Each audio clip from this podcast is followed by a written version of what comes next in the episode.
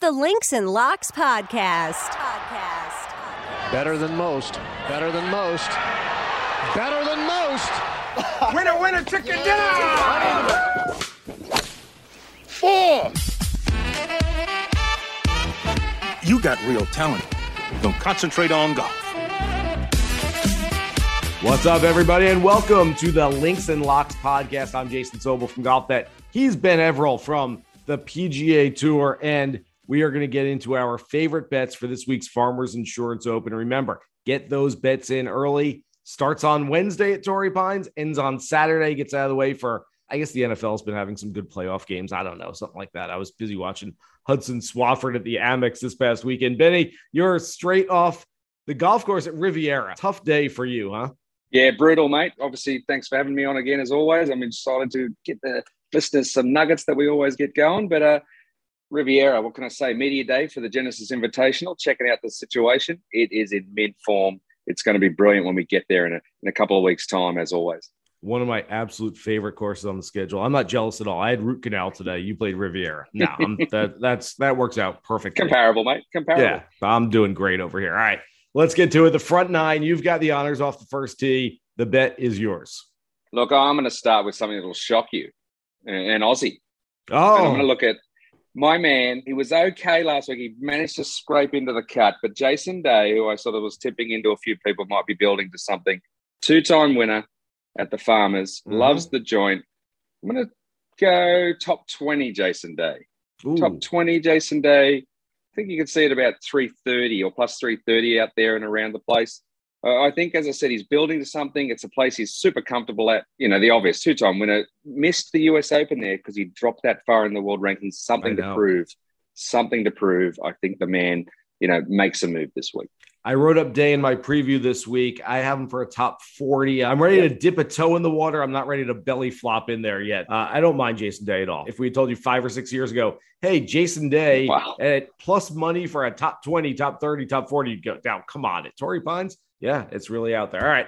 Uh, hole number two, I'm going to start with my favorite outright on the board this week. And no, it's not Jon Rahm. I think that you have to essentially ask yourself, Rahm or no Rahm this week. I'll have him in DFS. I like him for one and done pools, but in the betting markets, plus 650 as we're talking right now. I'm not going after it, but I'm not going that far down the board. Xander Schauffele figured something out about playing in his hometown last year. His first five starts at the Farmers Insurance Open, four missed cuts. Last year, though, a share of runner up honors, and then followed up five months later with a seventh place finish at the U.S. Open at Torrey, plus 1400. I'm on Xander. Mate, I love it because that just sends me straight into where I have him. And I have Xander as a top five market. So I think you're 100% spot on. I think that plus 350 in the top five is actually, you know, decent and that you can see around the joint. You're 100% right. He was shocking at the joint the first few times he was there, despite having grown up around the place. Once he sort of got his head around how to approach the week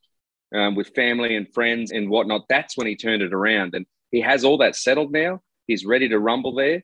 He will win it at some point. It's just a matter of when. So why not this week? Like you said, it talks of you know dipping the toe in the water, like you said earlier. I've gone top five for Xander because look, when he's got a chip on his shoulder, there's not many better. I've said it a few times he's probably my favorite player on tour that's not Australian. So that's saying something. His strokes gained, ball striking increased ah. basically oh. every round at Kapalua in his first start of the year. So I like that as well. All right, fourth hole. This is a two for right here. I'm going Keegan Bradley, top 20 at plus 275, has a couple of really good finishes at Torrey Pines, hits it long, hits it straight. That works really well around this golf course. But Benny, whenever I talk Keegan Bradley, whenever I like him, I've got to sprinkle just a little bit outright as well because there is that win equity there. We've seen him win a major, we've seen him win a WGC, we've seen him win a FedEx Cup playoff event. When Keegan Bradley is in the mix, Keegan Bradley shows that he can win against even elite fields. So I'll just sprinkle a little bit on outright for Keegan at 80 to 1 as well. Fifth hole. Yeah, I love that, mate. Good one because he did lead after the first round a few years ago, if I remember rightly. And one of the things about Keegan was he was like using a game improvement driver at Torrey and almost won with it one year. I mean, he just doesn't care. He'll use whatever works for him. So good one there, mate. Okay, Same. I'll, Me I'll too. move on. I'll move on. Um, I'm going to go with something I was talking to my mate Dubs Anderson, another Aussie who's into the sports betting market or whatever. He reckons that we shouldn't sleep on Joaco Niemann. So you can get him in a top South African market. He's been off the tour for a few months, hasn't played in a while. He's also good value for top 10s if you want to look at that. But top South American, I think I saw 250, even 350 in this field. Look, he's 14th, I think, strokes gained off the tee. We need long bombers at Torrey Pines. He's had a few good rounds there before. And I know this doesn't really mean anything to many people, but it's his 100th tour start this week, and he's aware of it, and he's looking to sort of have a bit of a celebration. So we go Niemann. It's a big number, and a lot of people have pointed that out. He hasn't played yet in 2022. At the end of last year, he wasn't playing great, and he hasn't played great at Torrey Pines in the past. That's three strikes. I don't know if I can keep swinging on Joaquin Niemann with three strikes on him, but I do like the number, and a lot of people have gotten on that. So I don't mind it. Sixth hole, another top 20 here. Guy who played really well last week. And if you look at his results over the last couple of years, Lanto Griffin tends to put together these good results in like these little mini clusters. Not like he goes on a Tiger Woods kind of run for a few months at a time, but two, three starts in a row. And then he kind of slides back down a little bit. And then he works his way up a few months later and has two or three good results in a row again. Coming off a third place last week, he was seventh at this event last year. Really liking the way Lanto Griffin is not only hitting the ball, but he rolled it really nicely at Palm Springs this past weekend as well, plus 275 for a top 20. Hey, love it, mate. I'm going to move on now to my top 40 pick. Now, I was just hanging out with this guy today at Riviera, so that might give you a clue, but Ooh. Californian Max Homa. I think that Max is really in a great space right now. He feels super comfortable with where his game's at. He loves Torrey. He loves anything in California. He's trending towards getting back to the Genesis at Riviera, where he will no doubt contend again. He called that his major winning at Riviera. Look, I think you get great value around Homa. It's still a plus 110 for a top 40. Uh, you know, that to me screams as something to get on. You know, it's funny in golf circles, we look at a number like that, plus 110, and we go, I don't know. You know, it's there's not much value there. It's not a great number. I'd bet plus 110 on the money line of an NFL game all day. So why not take a shorter number that you think is going to cash in top 40 for Max Homa is certainly a nice play there. Okay, eighth hole. I'm going to go with my favorite top 10 play, not just this week, but in a lot of weeks these days. Until he proves me wrong, I am sticking with Sam Burns for top 10 places six times in his last 10 starts. Burns finished in the top 10 last year at this event.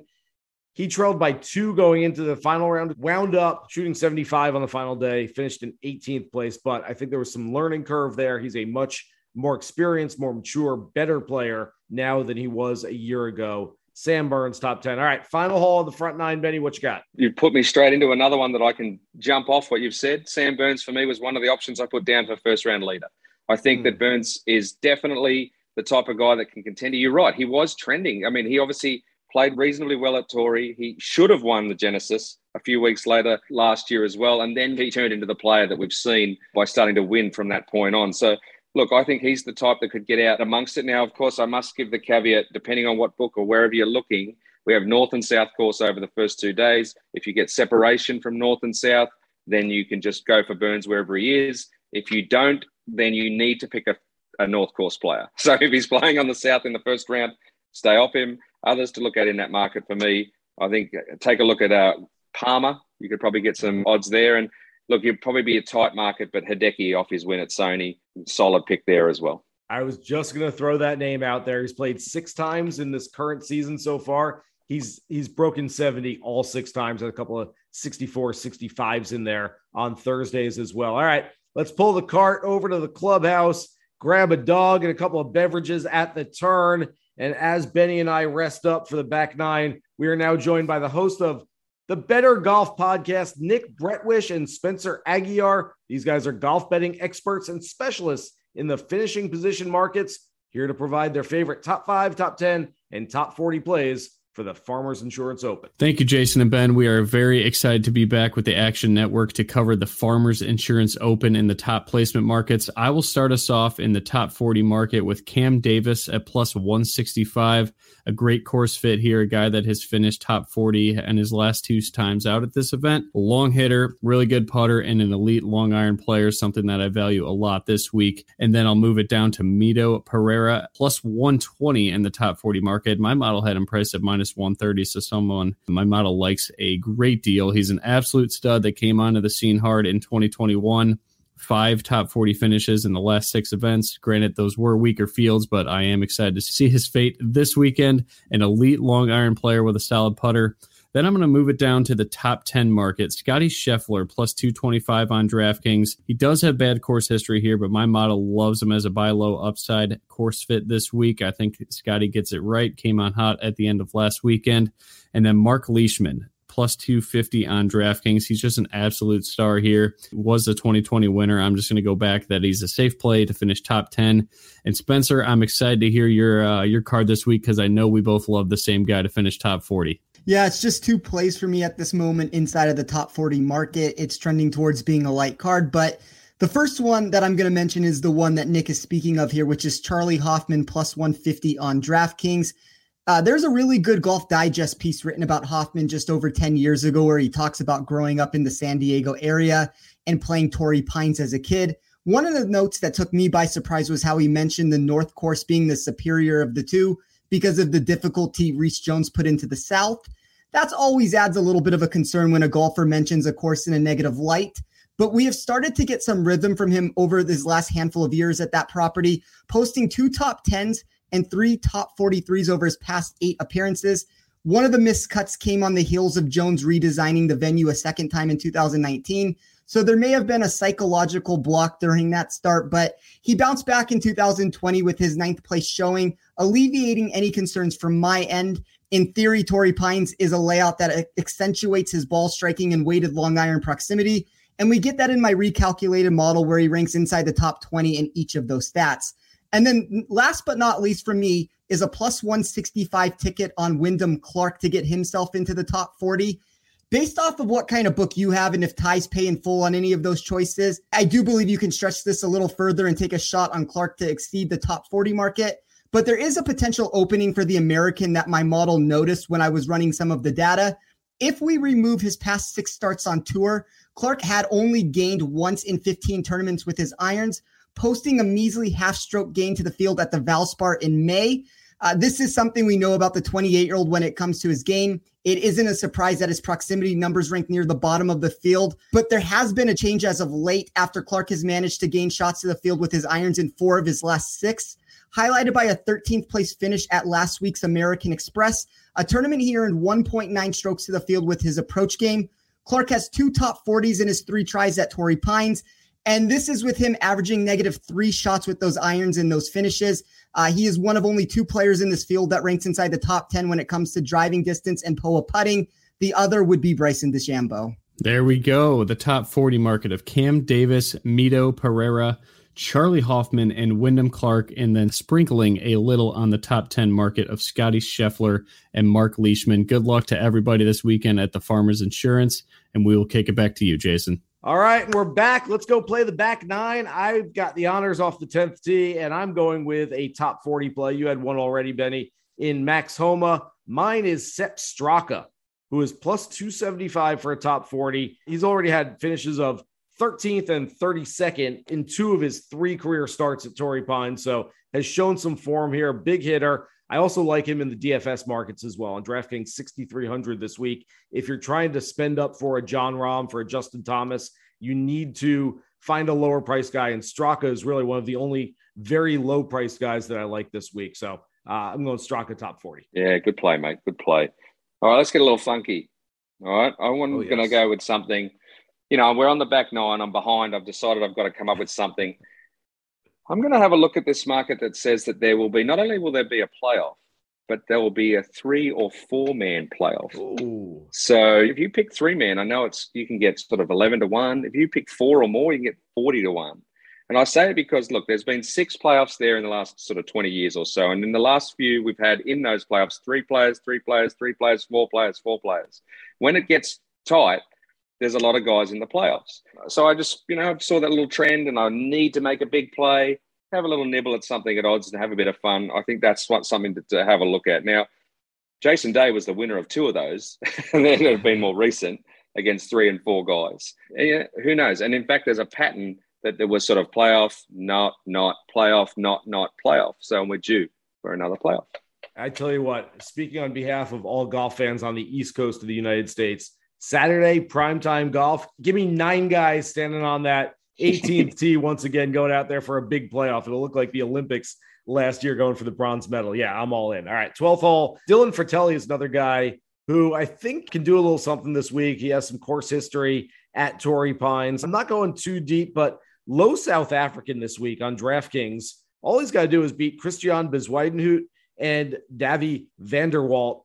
He's plus 240 to beat the two of them. I get it. Bez has been playing really well lately. Frittelli hasn't been playing great, but I think that's a pretty good number in just a little three ball there for Frittelli.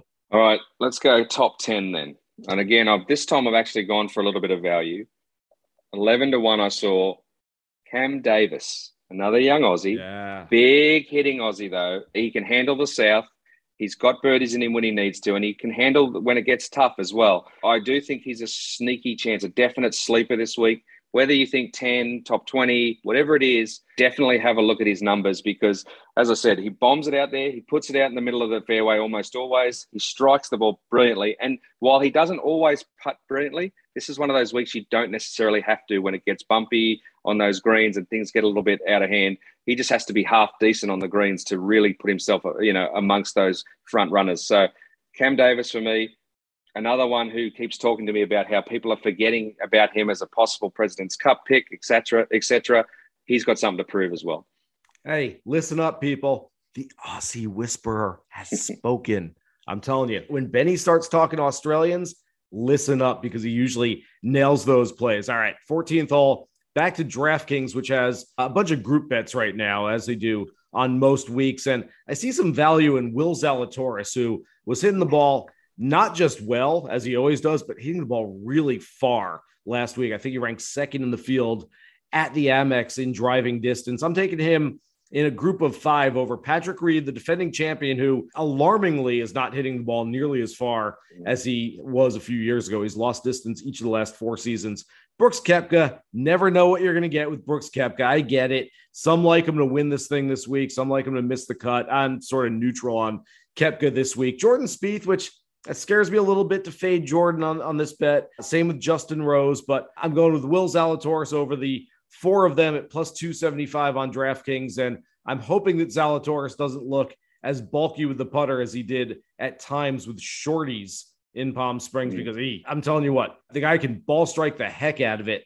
He does not look great with a putter in his hand. So if he can figure out the putting, he's going to be the world class player we think he's going to be. Oh, mate, you're 100% right. If he figures that out, he'll be a top 10 staple, you know, like every yeah. week. So I don't mind that. I said you got to get past Jordan, probably, is the one guy that they, people have to think about there. But I'm going to give you a long shot. And normally yeah. I try to go in the 100 to 1 or more, but I just see this player at 80 to 1 as just, I can't ignore it. Can't ignore the advice for people out there.